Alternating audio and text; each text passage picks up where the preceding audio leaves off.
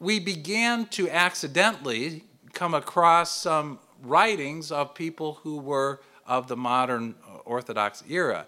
One of the first books that I, I read, I know, was uh, Timothy Ware's The Orthodox Church, which I picked up in the uh, spring of 1978. Father Mark told me yesterday he read it in 1976, so he had me beat by a couple of years.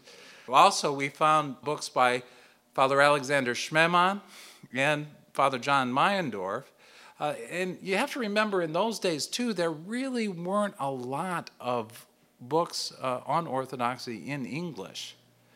Uh, there was a wealth of things in Greek or Russian or uh, so forth, but uh, St. Vladimir's Seminary Press was beginning to put out things, but there was a, a lot of gap in what was uh, available. So we ran across these books more because we were studying issues that they were writing about.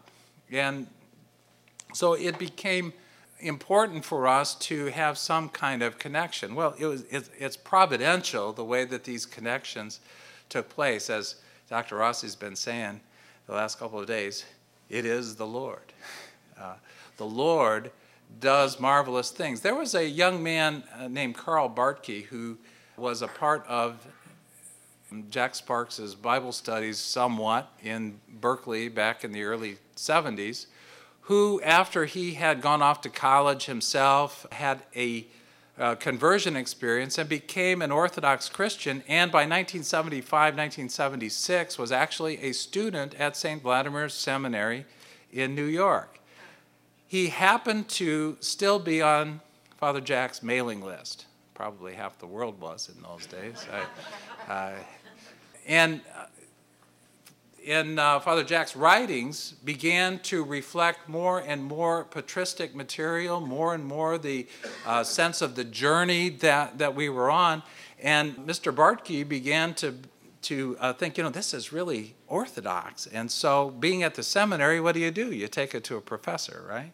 And so he took those articles to Father Alexander Schmemann, whose portrait is back here on the wall. And Father Schmemann read them and say, wow, you know, this really does have a lot of Orthodox uh, content to it. Maybe somebody ought to talk to these people. And so he called Bishop Dimitri, Arch, uh, Archbishop Dimitri, who was at that time, he's still the uh, bishop of Dallas in the South, but at that time he was also administrating the West Coast in the OCA. And uh, he contacted Father Thaddeus Wojek, Father Ted Wojek from Holy Innocents in Tarzana, California, and asked him to go make some contact up there in Santa Barbara. And so, unannounced, Father Ted drove up to Santa Barbara and looked him up in the phone book. Came and uh, made, called them, made contact, got to know them uh, a, a, a bit that, and that began really the, the connection or the conversation with real live 20th century Orthodox people.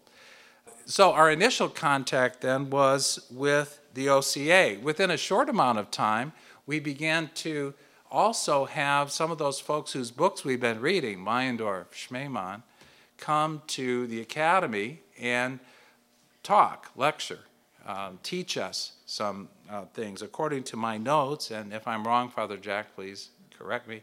1978, Father Schmemann came for the first time. In 1979, Father Meyendorff uh, came to, uh, uh, to teach.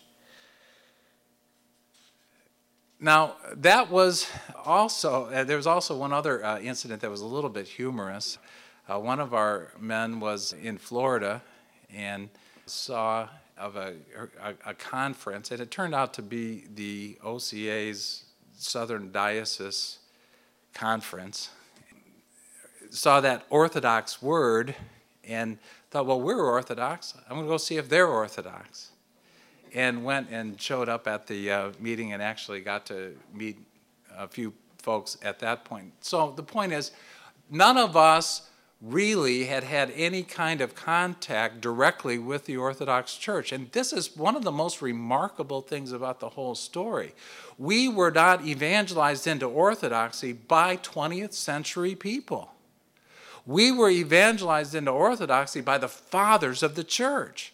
That's why we stand up a lot of times and we say St. Athanasius is our, our, our hero, or St. Gregory, or St. Ignatius, or whoever, uh, you know, the, these great fathers of the church, St. Basil and so forth, because it was their writings that caught the, the, our, our hearts and that the the passion began to come, and we began to feel that our insides really were being put together by the theology that they, that they were teaching.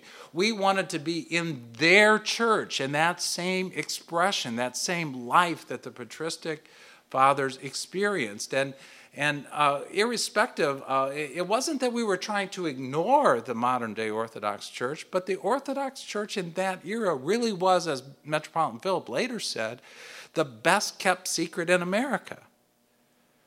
I had only heard of it because I grew up in an area in northwest Indiana where there were within 10 miles of my house 20 different ethnic Orthodox churches three Serbian churches, four Greek churches, a couple of OCA churches, two Romanian churches, a weird Russian Synod church, an Antiochian church, and so on. You get the idea, right?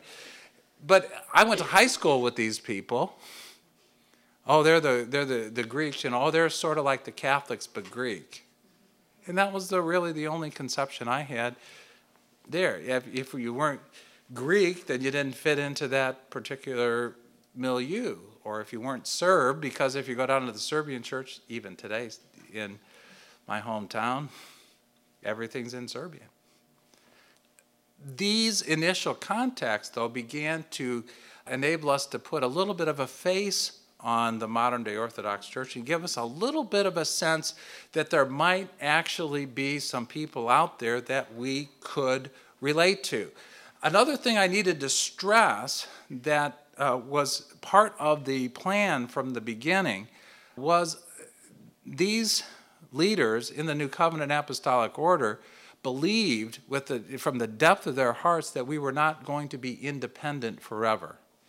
We were going to, to use Father Peter Gilchrist's term, we were going to land somewhere within historic Christendom. Now, we didn't really have a clue as to what that meant. And in fact, in 1978, at that conference that I mentioned in Memphis, Tennessee, Father Peter actually said, We're going to land somewhere. Maybe we'll be under the Methodist bishop somewhere. And of course, at that point, my I went, What? Where did that come from? And then Father Jack actually got up and, and made a little bit of a, you know, pull on Father Peter's talk by saying, uh, we've begun discussing things recently with the Orthodox Church in America. And so we're, and so that kind of you know, set a little bit different framework on it than we might end up under the Methodist bishop somewhere. I, I, but bless uh, Father Peter's heart, he just says whatever he's thinking at that particular moment. And, and he sincerely meant that the goal wasn't really determined yet, exactly where we were going, going to go. And that you also have to understand this was a period of, of searching, a period of prayer, a period of just trying to understand the faith and to implement it. And we really didn't have a preconceived idea at all where this was, was going uh, to lead.